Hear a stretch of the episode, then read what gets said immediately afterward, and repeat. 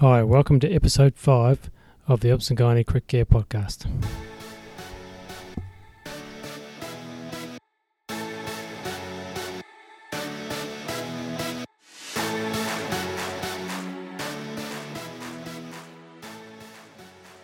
Hi everyone, Roger Browning here again. Welcome back. This is uh, the mini tutorial number two on the patient blood management's uh, mini series for um, obstetrics and gynecology. Um, please have a quick listen to tutorial number one if you haven't. Um, it's a good sort of segue into this one. So, as I alluded to in the last talk, uh, this one here is going to go over the basics of iron physiology, and um, this is really important in um, understanding how patients uh, correct anemia and the role and um, pros and cons of all the different therapies that we have available. Once again, um, some, some other great people out there have done um, some really good work and ex- can explain this much better than I ever could. And the one that I found the most useful, and which I also um, like to give a really good plug to, is the Blood Safe e-learning website again. And specifically, um, the one that really hammers home all this basic knowledge which you need uh, is the um, module on iron deficiency anemia. Really useful, and um, in fact, um, quick disclaimer: I actually went through it again quickly before giving before uh, recording this talk now. So, hopefully, all you guys are ready. Um, I guess you're thinking to yourself, "God, this is going to be boring," and please don't um, turn off the recording now. Uh, because I'm going to try my very best not to put you to sleep, and I'm not going to try and teach you all you need to know to the level of being a hematologist. I want you to understand the basics, so such that uh, any um, health practitioner, be you a doctor, a midwife, nurse, uh, a laboratory scientist, can understand um, how ions handle by the body and uh, the, the really important things in the straightforward patients that you need to know. So, I'm going to try and keep this to about four slides. The first slide, which I think is where all the money is, is you need to understand where is iron in the body. So, uh, most adults have 3 to 4 grams or 3,000 to 4,000 milligrams of iron in their body. And as you can see from this diagram, the majority of that is actually in their circulating red cell mass. So to, uh, 60 to 75% of the iron in your body is uh, the iron that is contained in hemoglobin in your red cells. Okay, that's a big, probably the take-home point. And then on top of that, mo most of us, if we are healthy and have normal normal um, iron stores, have another 500 to 1,000 milligrams of iron in our reticuloendothelial system. Um, which is basically um, uh, mainly in the liver and the bone and um, cells in the bone marrow, was my understanding. And then smaller amounts of iron are needed. These are crucial sort of functional iron, which is needed for myoglobin, enzymes and things like mitochondria, really, really important things like that, um, and a really tiny amount on transferrin. So this is key for understanding um, calculating doses of um, iron for replacement and uh, it's a really important concept to have um, in your head. Okay, this slide a bit more uh, complicated, but not really, not as complicated as you think. So stay with me for a few more minutes. So we've talked about where iron is. How does the body handle iron? So the key things you need to know, just as a sort of basic, uh, anyone involved in the medical field, is that the body does not have a, um, a method whereby it can actively excrete iron. It controls the amount of iron in the body by, by regulating its absorption. So when you uh, eat or swallow something that contains iron, usually meat, but it could be a ferrograd or something like that, then obviously uh, passes into the gastrointestinal system. As you can see, maybe I can get the uh, cursor up here. Uh, when it's in the intestinal lumen, it is actively transported via some molecular mechanism into the cells that line the gut. Now the key thing here is this is where it's regulated is is that um, the, the rate limiting step is getting that iron from the inside of that enterocyte across the basolateral membrane and into the body. uh, uh, via a protein or an active transport protein known as ferroportin. So, if you are, for example, in a healthy individual, iron replete and you don't need any extra iron, um, the number of ferroportin uh, transporters on this membrane are downregulated such that not much of the iron comes across, and that all the iron that you have uh, swallowed in your diet is then um, sloughed off and um, excreted in your feces. And you don't absorb the um, iron, you don't get iron overload. And the key method of regulating the amount of ferroportin you have to, to either increase the amount of iron you can absorb or decrease it, depending on um, what the body needs, is a hormone known as hepcidin. So when you have, uh, when hepcidin is secreted, so high hepcidin levels uh, lead to down regulation of ferroportin, and so you get less absorption of iron. Now this same mechanism also works um, on the reticuloendothelial stores, so the iron that is stored in the macrophages in your body. If you are iron deficient or your bone marrow needs iron, then the level of hepcidin drops number of ferroportin receptors increases and the iron comes out of that storage and gets transported in the bloodstream to the bone marrow to help build new hemoglobin molecules and uh, correct your anemia. Uh, important concept which explains why um, anemia occurs in some pathological states and why, crucially, why oral iron or dietary iron is sometimes ineffective is that there are a number of um, conditions which can artificially or can increase hepcidin even if you are iron deficient or not iron replete. And that is basically any inflammatory condition. So we'll talk about this a bit more later on in a few slides, but if you have, for example, an acute stress response because you are infected and you have got an acute inflammatory state in your body, or you've had major surgery, or you have cancer, or you have renal failure, all of these things, or inflammatory bowel disease, all of these things can lead to high levels of hepcidin, um, which then downregulate ferroportin. And though, even though you're anemic, and in fact, iron deficiency, uh, iron deficiency anemia, suffering from iron deficiency anemia, despite the fact that you are swallowing iron tablets, they are not getting transported across into the body, and the iron, the oral iron, and the dietary iron is ineffective and doesn't correct um, the situation. So that is a really key thing to understand, and that helps us decide, which we'll talk about hopefully um, in uh, a later tutorial when we're talking about oral iron and intravenous iron. These are the sorts of things you need to be thinking about when you decide how you're going to fix um, someone's anemia. Um, so, you know, if someone's had major surgery or is um, um, got cancer and that sort of thing, or have just had a laparotomy, giving them iron tablets, not not a good idea isn't really going to work. Okay, so the other thing I'm really aware of time because I'm trying to keep these palatable and I'm aiming for 10 minutes. Last one I went over by two, so you guys will be complaining to me that I'm talking too much. But I just want to touch base on um, what changes on blood tests uh, and what are the sort of basic useful blood interpretation of blood tests that you sh um, should understand. So, key concept is that um, often a lot of the changes on all of these blood tests, especially the full blood count, are late and um, don't reflect what's going on in the body. So you can go from a state of having iron, full iron stores, you know, that 500 to 1,000 milligrams of iron that we're talking about, and the iron stores start to fall. Say, for example, you've developed menorrhagia. This is a website devoted to O&G. Um, and then the iron stores are actually depleted. So you now, let's say, for example, you've got down to, say, 50 milligrams of iron in your uh, in your reticular endothelial system, but you've still got enough iron to mm, um, circulate around and have a normal um, full blood count. Finally, once those are depleted, then you get into a state where um, you might not be frankly uh, anemic. So, you know, your hemoglobin may be in the low slide, but your um, red cell production is definitely deficient and decreased because there's not enough iron getting to the bone marrow and they're having trouble making it. Because basically, just think of it as the bricks and mortar, you know. Um, trying to build hemoglobin. To put it all together, they need um, the right ingredients, and if they haven't got the iron, they can't do it. And so, iron deficiency anemia is the last step. It's a really late finding. So, if someone has frank iron deficiency anemia, that's a really late stage. I guess that's the take-home point I'm trying to make, and that's only really, in, especially in a full blood count, it's only right at the end that you notice some changes. So, uh,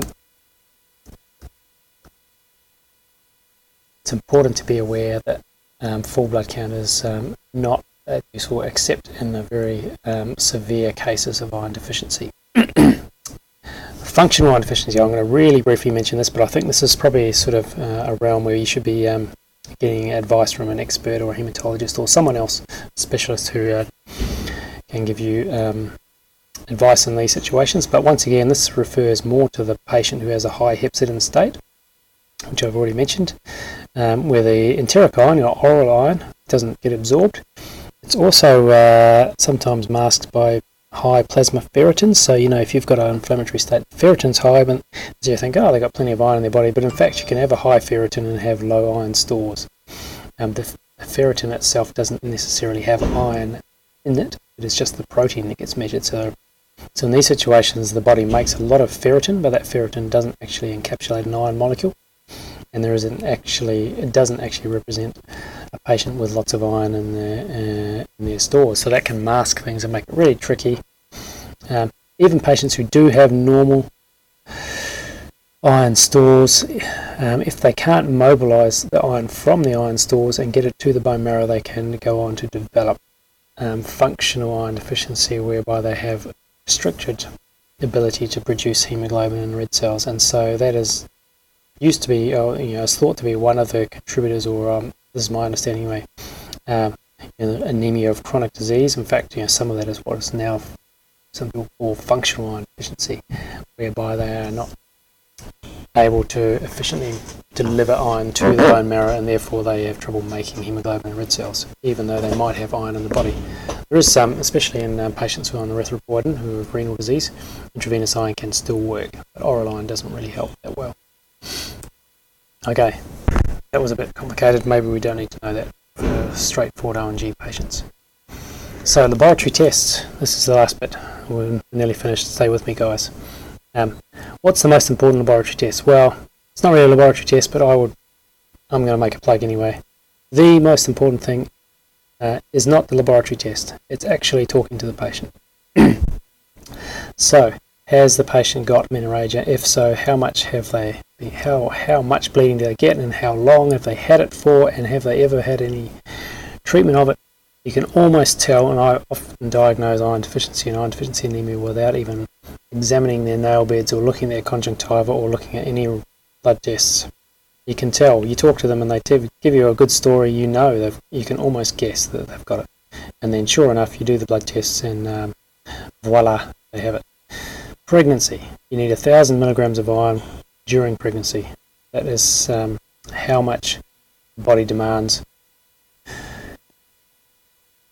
And I should have probably put that in the um, physiology section. I'm going to mention it now. So during pregnancy, you need to make more red cells. You need to transfer iron across to your baby, and you need to grow a big placenta, which is full of iron and um, and blood as well.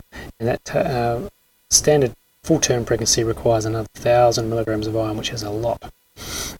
And on top of that, most women lose a bit of blood at childbirth, and some women lose a large amount of blood at childbirth, and that is all going to make iron deficient. Um, and as you remember, you know, uh, three quarters of the uh, iron in your body is in your blood. So if you lose a couple of litres of blood, i.e., you know, 30 40% of your blood, um, you are losing a lot of iron along with that. Another plug. So if someone does not have a good a good reason or good history of blood loss that they can describe, um, but they are iron deficient or anemic, then um, you know don't forget you need to figure out why they have it. And they could have some occult GI pathology. That's the thing you don't want to miss: an occult cancer or um, serious GI disease. But in obstetrics and gynecology, that is rare. Most of the time, it's staring you in the face if you take a good history. Full blood count. So let's just remember um, the World Health Organization definition of uh, anemia in a non-pregnant female is less hemoglobin than 120 and 110 if you're pregnant. Some other things that you might see on a full blood count which may be useful, a low MCV, MCH, or high red cell distribution width are all uh, clues that the patient may have iron deficiency. Don't forget that um, thalassemia is the great mimic of um, low MCV, and so uh, um, but But once again, one of the actual, the more common thing I see is that someone says, I've got a thalassemia, and then you do a full blood count, they're anemic, got a low MCV, and you go, oh, it's thalassemia. Actually, probably that's the biggest mistake you can make. Um, because they all need iron as well, they all get the usual pregnancy related iron deficiency. So, take home message is full blood count's not that useful, you need to do iron studies. And uh, even people with um, thalassemia have iron deficiency and will get a response to iron therapy, so don't ignore them.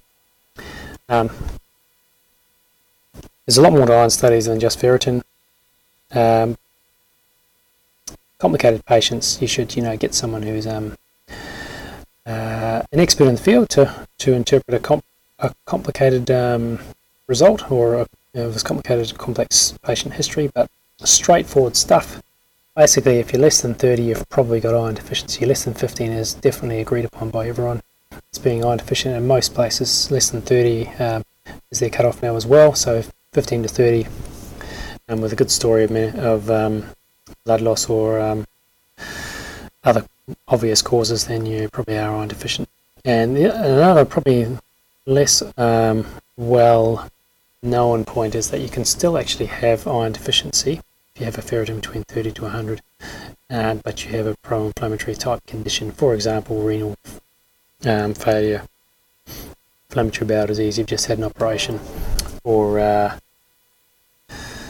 um, and you've had a recent infection. However, ferritin over 100 is less likely. Okay, quick plug. So this is a, um, a pre. This is from the perioperative uh, patient blood management module on the National Blood Authority, but it is very um, uh, easy to interpret and flow diagram, which I think is a useful thing to look at, and uh, certainly be very applicable to gynecology patients who are being optimized prior to surgery. Um, so you can have a look through that. Um, that's really useful. I'm not going to go over this page because that's sort of what we've already said. Uh, just recommend you get a CRP to sort of try, and the renal functions try and uh, tease out those patients who have uh, who might have conditions that mask the ability of the ferritin to be useful. Some really key little things on the corner here. Oral iron um, talks about IV iron. You know, um, oral iron hasn't worked. We'll get into that in some of the other topics. Um, interesting, little um, little blurb of advice they give about ferritin and how much uh, each uh, microgram per litre of ferritin is equivalent to and how much iron you need to reconstitute anemia. So they're saying 165 milligrams of storage iron will help you raise the hemoglobin by 10. Um, and that if if a patient is uh, about to undergo surgery where you're expecting major blood loss and their ferritin is less than 100, maybe you should do something to optimize that.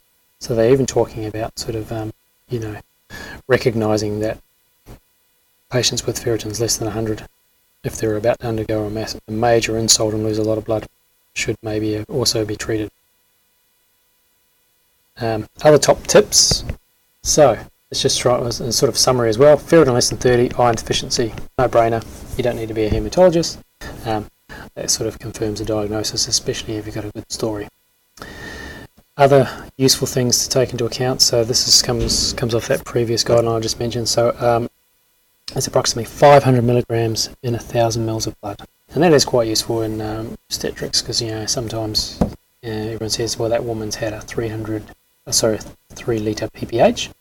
Well, basically, uh, that you know, if they were, if that was a normal um, hematocrit, they've probably lost about 1500 grams of iron. Just rough. Uh, uh, it's a good rough measure and helps you um, understand things in your head. Don't forget, nice round number. I've read anywhere between 800 to 1,000 milligrams of iron is needed during a pregnancy. Um, don't forget, oral iron doesn't work very well if you've got high hepcidin state, and um, so even if you're swallowing the tablets, it, uh, it doesn't work very well and may not be able to correct the anemia. And again, don't forget the other causes of anemia. Go to the Blood Safe Learning website um, go to the National Blood Authority website, look at all their modules. They've got some really good advice on how to interpret blood tests. And um, uh, thanks for listening, everyone. Please go to the iTunes menu and subscribe to the show if you like it. Write a review. This will also help us uh, get seen by other listeners on the iTunes menu.